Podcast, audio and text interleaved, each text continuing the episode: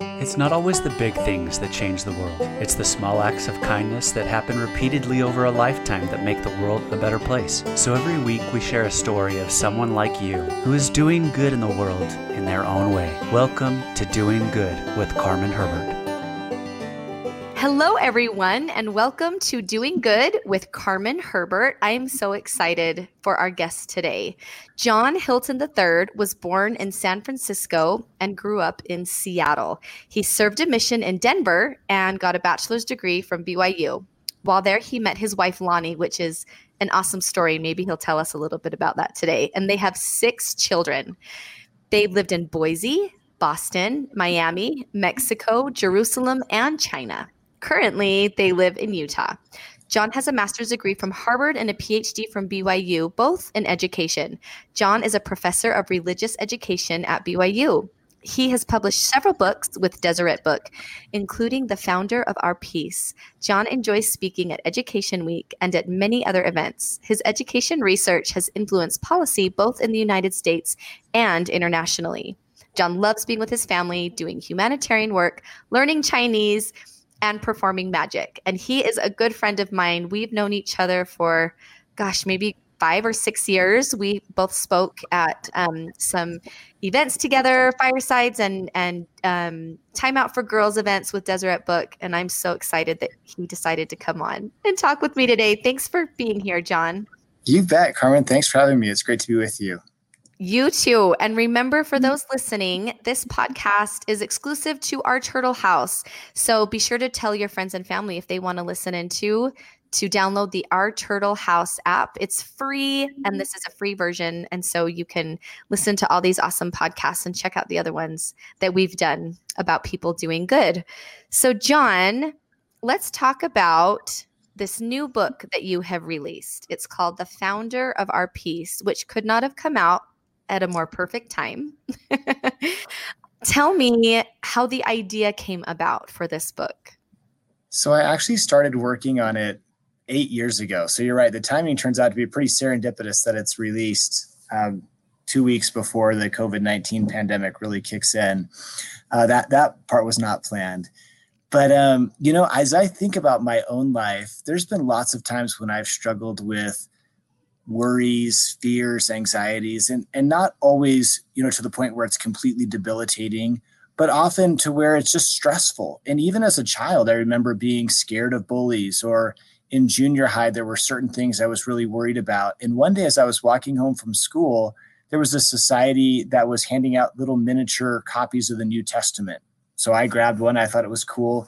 And they had this really cool feature in this particular Bible where in the front it was said, if you're worried about a friend, look up these verses. If you're feeling nervous, look up these oh, verses. Wow. If you're worried. And so I start, uh, you know, these were all like normal teenage problems to be having. And as I looked them up, I found these great verses that gave me comfort and peace. And I realized that, well, obviously in some circumstances, we're going to need professional mental health treatment in many cases, we can find great peace through the teachings of Jesus Christ. And Absolutely. that's kind of maybe what got me started in thinking about this direction. That is so true. I think that, and I, I agree with you. My dad is a psychiatrist, and so he deals with mental health on a daily basis.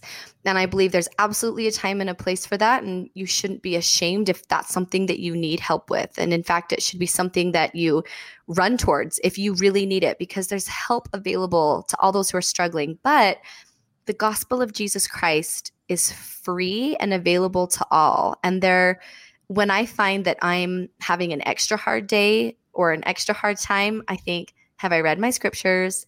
Have I knelt and honest, sincere prayer have I served someone today? And most likely, I haven't.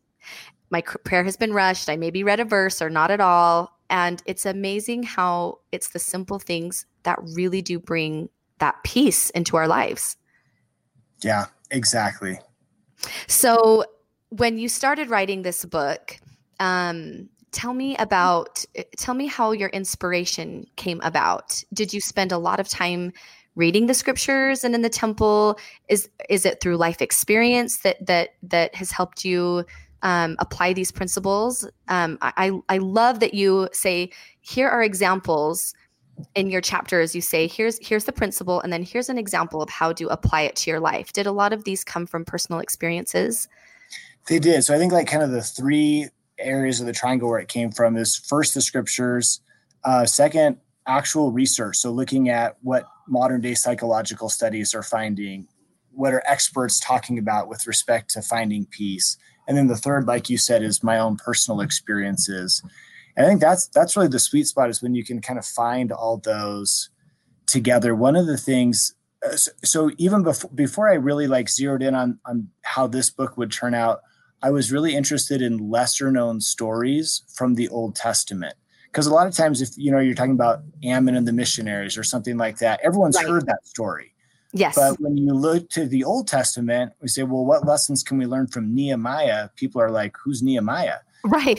so I thought that was kind of a fun thing to do, and and just maybe as one example, the there's a, a Jacob whose name is later his name is later changed to Israel.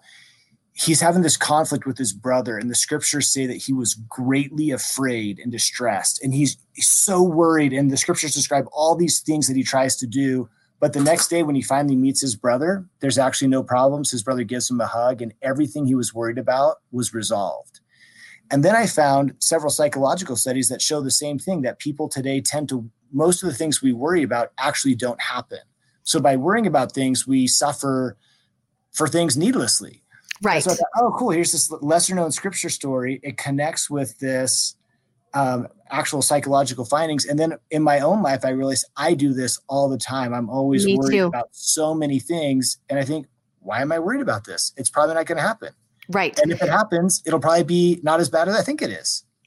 But how do we actually apply that? Because I I listened to that. I was on a run when I was listening to that, the story about Jacob and Israel and his brother. And I thought, okay, I am the exact same way. I worry a lot. And I've always been a highly anxious person growing up. And I would worry about tornadoes and I would worry about silly things like what if I married a serial killer and I didn't know he's not, by the way.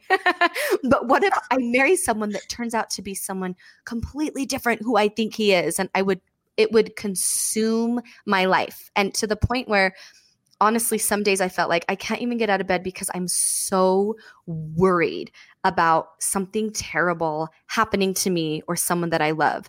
So, how do we not worry? How do we apply, especially right now with COVID nineteen and and fires and explosions and and uh, trafficking, sex trafficking with children? There's so much to worry about. How do we actually apply this to our lives? So, I mean, that's a great question, and I think it's sort of like a baby learning how to walk. You know, at some point, the baby doesn't even realize that she can't walk. She's conscious, she's unconsciously unable. But then it's not uh, later on, maybe she's six months old. She realizes some people can walk, but she can. She tries, but she fails. And then we often celebrate the big moment when she's consciously able. If she focuses on it, she can make a few steps. And I think with, with worry, for example, that's where a lot of us are trying to get to. But maybe when you were a kid, you were unconsciously unable to control your worries. You weren't even aware that controlling your worries was an option. You just thought like this is how life is. Right. And now you're like, okay, wait a second. Like I know probably my husband is not a serial killer or the odds of a tornado are low. Right. So I think it's it's somehow coaching ourselves to where I'm when I'm worried to say to myself, oh wait a second, is this is this what you want to be doing? And then you know in the book I give a series of questions that we can ask ourselves like what's the probability that this worry is really going to happen and if it does happen, how bad will it hurt? Have I ever bounced back from this type of thing before? And by asking ourselves these kinds of questions, I think we can often relax ourselves a little bit. But it, it is sort of a developmental leap to be to go from being unconsciously or consciously unable to control our worries to then being able to, okay, if I focus on it, I can. And the goal is that one day, just like a child learns how to walk without even thinking about it, that the process will become automatic. A little worry will come into my mind, and then I'll just immediately, hey, wait a second, I don't need to worry about this. But uh, but I mean, like I wrote the book, and I'm still working on it, so I'm not right. trying to suggest that it's easy. Right. But b- to be aware of it. And I loved when you talked about that in the book about being unconsciously worrying and then, oh, consciously, oh, I recognize I'm doing this, consciously focusing on not worrying. And then you unconsciously, it's just, it's almost becomes a habit or an ability now that you have to not focus on your worries and, and not worry so much. So, along with that, do you think, in your opinion, um, the book is called The Founder of Our Peace. And of course, the founder of our peace is, is our Savior, Jesus Christ.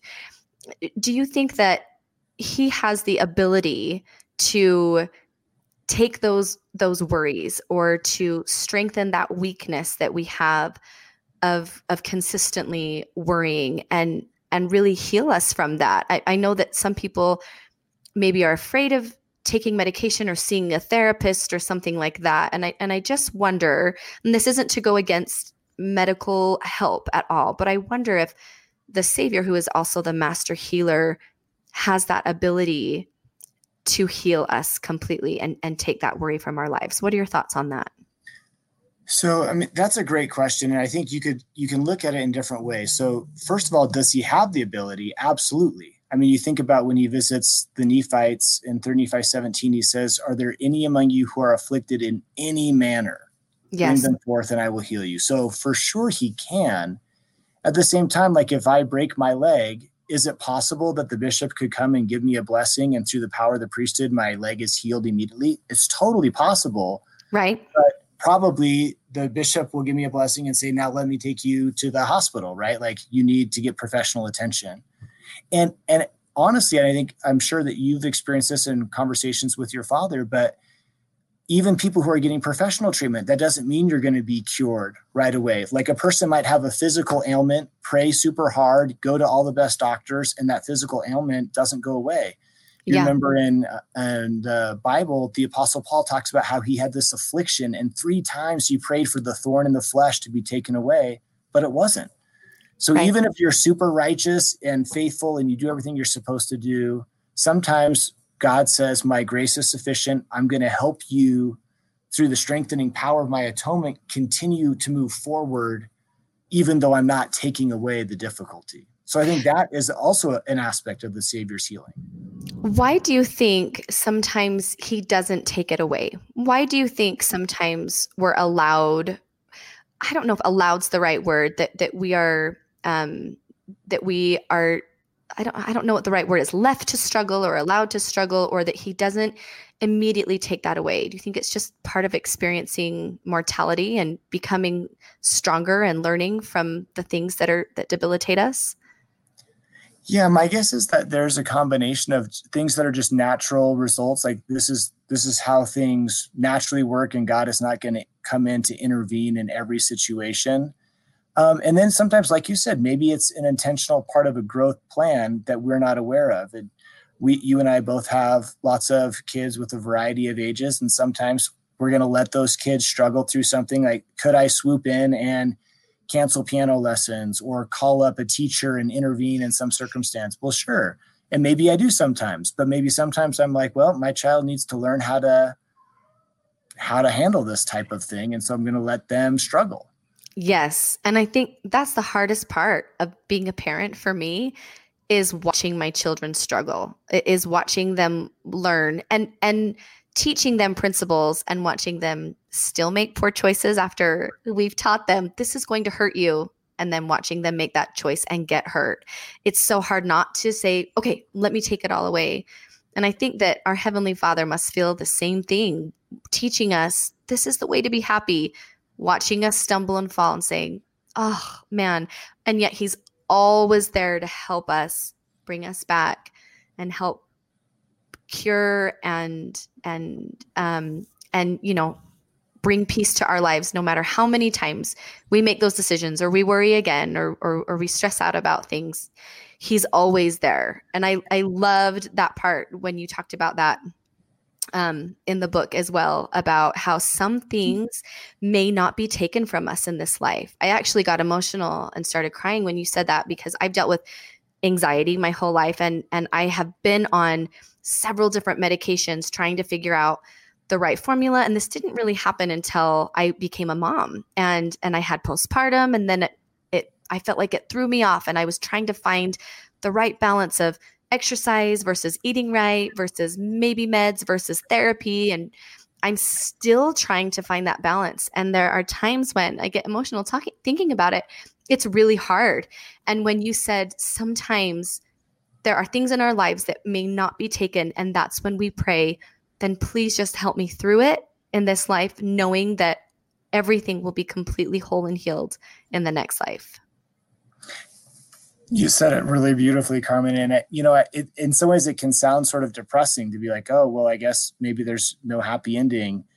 But I think, my, for me personally, my life has been so much happier once I've realized there doesn't necessarily have to be a happy ending. Like Lehi, he didn't get a happy ending. Laman and Lemuel didn't repent. Like he dies right. knowing that his kids are trying to kill their brother. But but Lehi still found comfort, hope, and peace through Jesus Christ. And sometimes we focus so much on the happy ending. And you know, if you're a teenager and you you're watching this, I don't know, little video, and someone stands up for what's right, and everyone's like, okay, yeah, let's follow that kid. That kid's so good, and the, the nice music comes on. But you know, what about the time when? Th- so then I go and say, "Hey guys, let's not do that." And everyone's like, "You're a loser," and you know, I'm stuck right. with my friend's mom while everyone else is watching the fun movie. You know, and that, yes, so I think, but but but once I realized, hey, there doesn't have to be a happy ending. There doesn't have to be this amazing, powerful story.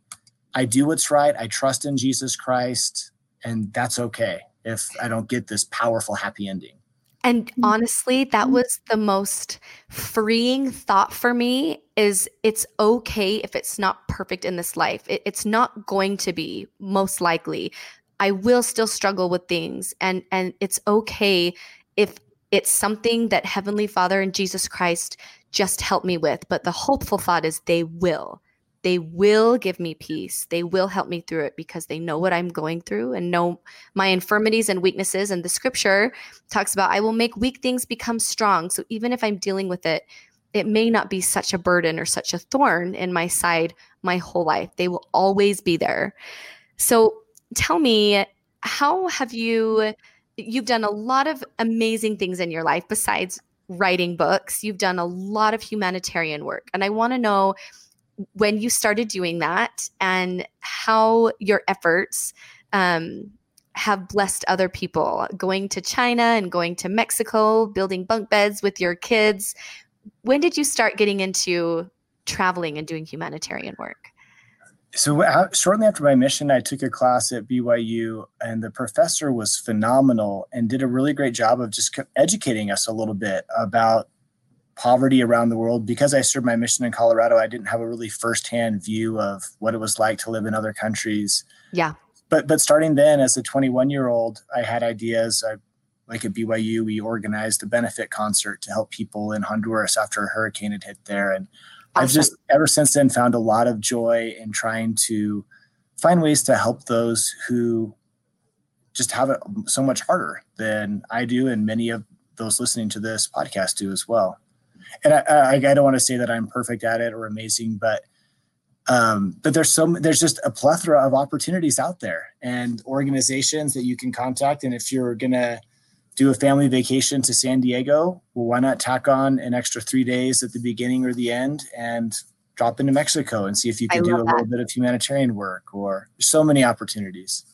I love that, and I love that your kids have been involved, and and that you show them because I, there's there's nothing more powerful. We can, as a parent, I can preach until I'm blue in the face, but when I'm actually doing it with them, it's mm-hmm. so different. We've always talked about during Christmas time, especially when it's commercialism and consumerism and presents. And we um, brad's family did this all growing up and we've incorporated this tradition into our home is we take christmas to a family in need. And my boys help save money and they pick out presents and we go to their house on christmas eve and we we are santa claus and we drop off a whole christmas to them. And my boys talk about that almost more than the presents that they got is do you remember when we went to that house and they didn't have a garage and it was tar paper and and they didn't have a mm-hmm. they didn't have any food and we brought them food? And i mean it's such a powerful learning experience to include children and have them realize like you said wow we really do have a lot. But also to feel heavenly father's love for someone else. And that is the coolest thing is they get this happy, excited feeling. And it's like, that is you are feeling Heavenly Father's love for this person, even though you don't know them, you feel love for them. And that's Heavenly Father's love. And it makes you want to go out and serve more and help more. And it's an incredible thing. So, I, and I, I'm sure I'd love to hear. I'm sure that some people listening would love to hear as well. Like, how do you do that logistically? How do you find a family that you can go do that with and kind of respect their privacy and confidences? Yes. And how do you figure out like how much money you're going to let your kids spend so they don't go crazy? But right. They're, they're not going to be mad because you spent all their Christmas money. Right. How does that really work? Great questions. So, my mother in law um, would talk to the bishop in her ward, and he would tell them of a family in need. And there's a really incredible story about this when my husband was growing up, and she contacted the bishop and said, um, and and and not to dig into anyone's private life, but but families that had requested or um, said that they needed additional help, and it was all anonymous, and so um, they would they would get all these presents and they used to just drop it off on the doorstep and ring the doorbell and leave. And so they um, sent out a little email and they said we're going to take christmas to a family in our ward this year that's struggling. If you'd like to donate bring presents to our house. And um, we will take them to them christmas eve. And so many families in the ward dropped off presents. And um, this one family um, dropped off a bunch of presents and my mother in law asked my brother in law, who was this from? And he said, Oh, this, these are all from the so and so family. And she fell to her knees in tears and she said, No, they are the family we're bringing Christmas to this oh, year. Wow. And they had sacrificed and raise money and, and, so they could buy presents. So it was neat to give them back everything that they had donated plus plus so much more. And so that is typically what what we do is is um we we do it with my the Herbert family. And so my mother-in-law will talk to the bishop in her ward about a family that is struggling and then he will contact them and say is this okay if if we bring you pre-? and i mean mm. most of mm. the time it's yes absolutely and then typically it's it's just a small amount for my boys like maybe five dollars and under ten dollars and under and they either will maybe save some money like mm. maybe sell cookies or lemonade um, or do a service for dad and i that they can raise money um, or sometimes pick out one of their favorite toys and and donate it that way well i love how you make it so um, accessible for your kids, you know, because you could you could just kind of like buy everything for them or make it so complicated that your kids couldn't really participate. But I love that the threshold is there so that they can have an experience. That's awesome. Yes, right. And it's and it's little things and and little toys, but they felt like I contributed and I helped out. A few years ago, Brad and I went to Puerto Rico when Hurricane Maria hit, and we were able to do a service project there with a group called Light Up Puerto Rico and we gave humanitarian kits and and lights and water and and solar powered generators to the people in Puerto Rico. And that was the most amazing experience. And it was after that that I thought I really want to get my kids involved more in things like this because it changed my life. And and I'm an adult and my I'm not saying that I can't have still have amazing experiences but when you're younger those are like the bedrock of your testimony. Those mm. experiences change your life and really set the tone for your testimony and, and and how you live your life and those experiences. My husband calls them bookmark moments in your life where you have a life-changing experience and then you can when you're struggling with your testimony or things are really hard you can look back in your life and say oh but wait i remember when i felt the spirit so strongly doing this so i'm going to press on and my boys made little humanitarian kits they put little toothpaste and toothbrushes in little Ziploc baggies and we gave it away and we took a picture of us giving them to someone. And then when we got mm. home, we showed them, said, Look, this was your little kit that you put together. And this is the person that we gave it to. And it was neat for them to be able to see how just their little bit of service, which was so simple, really impacted and changed this person's life. That's awesome. I love it. So one you went to Mexico and um, you said your son helped build bunk beds for was it an orphanage down there or what was it for? Yeah so we, we actually have done it so i'm not very handy when it comes to building stuff so bunk beds is about like the limit of our skills we've done that actually a few different times and built bunk beds. Sometimes we've gone in something similar to what you described where we've uh, found someone in the community through some community connections whose kids were sleeping on the concrete floor. So we built them bed. But one time, yeah, we we were able to identify um, an orphanage and do some. Um, I think actually for the orphanage, we wound up uh, doing some other small construction work for them, building a little fence, doing some painting. Oh, cool! It's amazing how you don't have to have incredible skills you know because i think that would be a barrier for some people to say well i'm not a contractor like how am i gonna right. So there's small and simple things that we can do to just share a little goodness. Absolutely. I think that's the main thing is it you don't have to have any sort of special skills to serve someone and to do good. And heavenly father's blessed all of us with unique talents and abilities. And I think the best thing we can do is is pray and ask him, how can I use my personal talents for good. I, you know, I sing. Can I go sing it at, at someone's house that that has is is sick or ill? One of my really good friends, her daughter recently passed away from cancer, and before she died, I recorded some songs and sent them to her. And I thought, this is stupid. This is I don't want to seem like I'm listen to me sing or you know like it's about me and i felt silly doing mm-hmm. it and yet i felt like it was a way that I could serve. And my friend texted me back and she said, We watched these all night, my daughter and I. We watched these videos and they were, I asked what her favorite songs were. And one of them was um, a song from Frozen and one of them was another song about a rainbow. And, and so I sang some of those songs to her and it was my way of serving. And so, uh, what would your advice be to people who do say, Well, what do I have to give? How can I do good? That is such a great point. I love your example of singing and and yeah, we should definitely say that you don't have to travel to Mexico or to some other place to do this service or even Puerto Rico. You can do it from your own home. So if you have skills in coding, maybe you contact a local nonprofit and say, "Hey, could I help you improve your website?" Great You've idea. got skills in marketing. You could. There's so many nonprofits who could benefit from someone with some marketing advice. Let, let me look at your brochures and help you rewrite some things so that you can get more donations to help you accomplish the work that you do.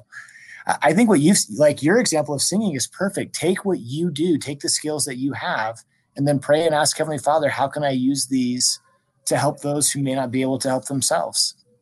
Awesome. I love that. I was watching a TV show a while back and it, it was not a church-based show. It was it was a popular TV show and and they did a service project and one of the guys said service is never ever bad for you. It's always a good thing for your soul. And that really stuck with me. It's it's true even though it may seem inconvenient sometimes too to oh, haul my kids and go to the store and get the stuff. And you know, it's like, oh, this is such a oh, and I don't want to go mow my neighbor's lawn. I don't want to go do this. I'm tired. And there's always an excuse. And President Eyring has said the same thing. There's always a reason not to, but you will never regret it.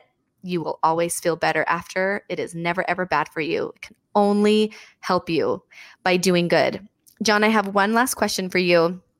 I want to know, um, first off, what you enjoy the most about what you do now. You you you travel the world, you teach, you write.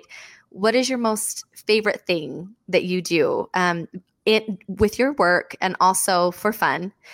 And um, what advice can you give people that are um, wanting to come and to Christ to feel that peace, but maybe feel like they're afraid to ask Him or they're not sure if if he'll really answer their prayers and and give him give them that peace that they need.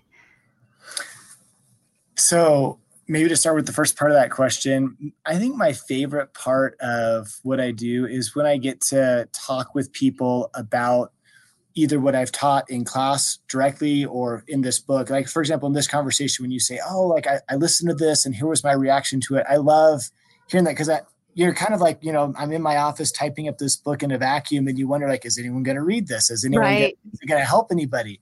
So to actually hear and engage because it's really i think about the one-on-one individual. And so I, yes. I love talking with people about you know how has this you know how did this chapter help you? Or maybe if we just had a class on some aspect of the savior's life how did hearing about his miracles help you? Um it, you know to to think about maybe your other question as far as what does someone do if they're feeling scared or uneasy in terms of building that relationship with Heavenly Father and Jesus Christ? Yes. My advice is just to to go forward. Sometimes we make things harder than they need to be. And I think, okay, well, I better get this like big program together. And I'm gonna like write down 10 things I've got to do and make a checklist and make some charts. No, no, no, just forget all that and open up the New Testament and just read a few verses and think about Jesus. Or maybe you have a picture in your house of Jesus Christ, or you find one online and just spend a little time meditating and thinking about him. Or this Sunday, when you're like tired of doing stuff with the kids, go to your room and like search Jesus on YouTube and find a short movie about him. You know, I think there's just so many small ways that we can lean in and don't make it complicated. But as a Bennett, I said, you used this phrase earlier, he, Jesus is the founder of peace and he wants us to come to him. In fact that's what that's what his gospel is all about. It's coming to christ and we just have to take some baby steps.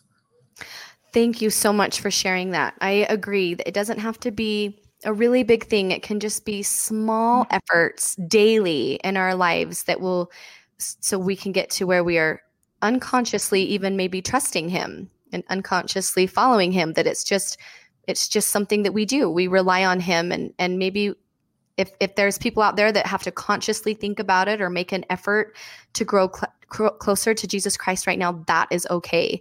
But pretty soon, the the closer we become to Him, the closer He becomes to us until we're, you know, walking side by side with Him. And I think that's the ultimate goal: is to feel Him ever nearer and more present in our lives.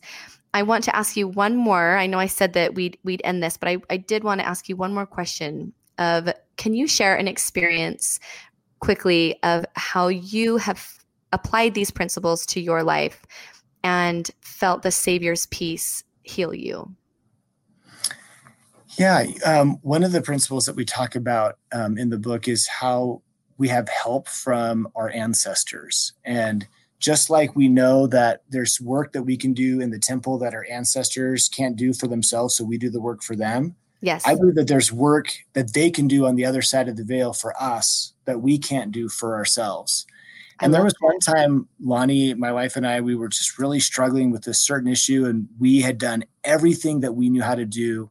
And we really felt that there were some specific ancestors that knew about the situation, that cared about it. And we prayed to Heavenly Father in the name of Jesus Christ that these ancestors if they could like break away from their other heavenly duties for a little bit and like just help with this it'd be great and and i really felt the power of the holy ghost like testify that these ancestors were aware they cared they were working to intervene on our behalf and i think that's wow. really helpful because sometimes in life we can feel alone but when you remember yes. that your great great grandparents are there and their ancestors and there's a host of people who are looking to help us I love that. I'm so glad you shared that because sometimes you can think, well, the savior is busy or he's the savior of the world and and and and how can he really spend time with me? And I completely agree. I think one of the ways he does that is through our ancestors, angels on the other side of the veil,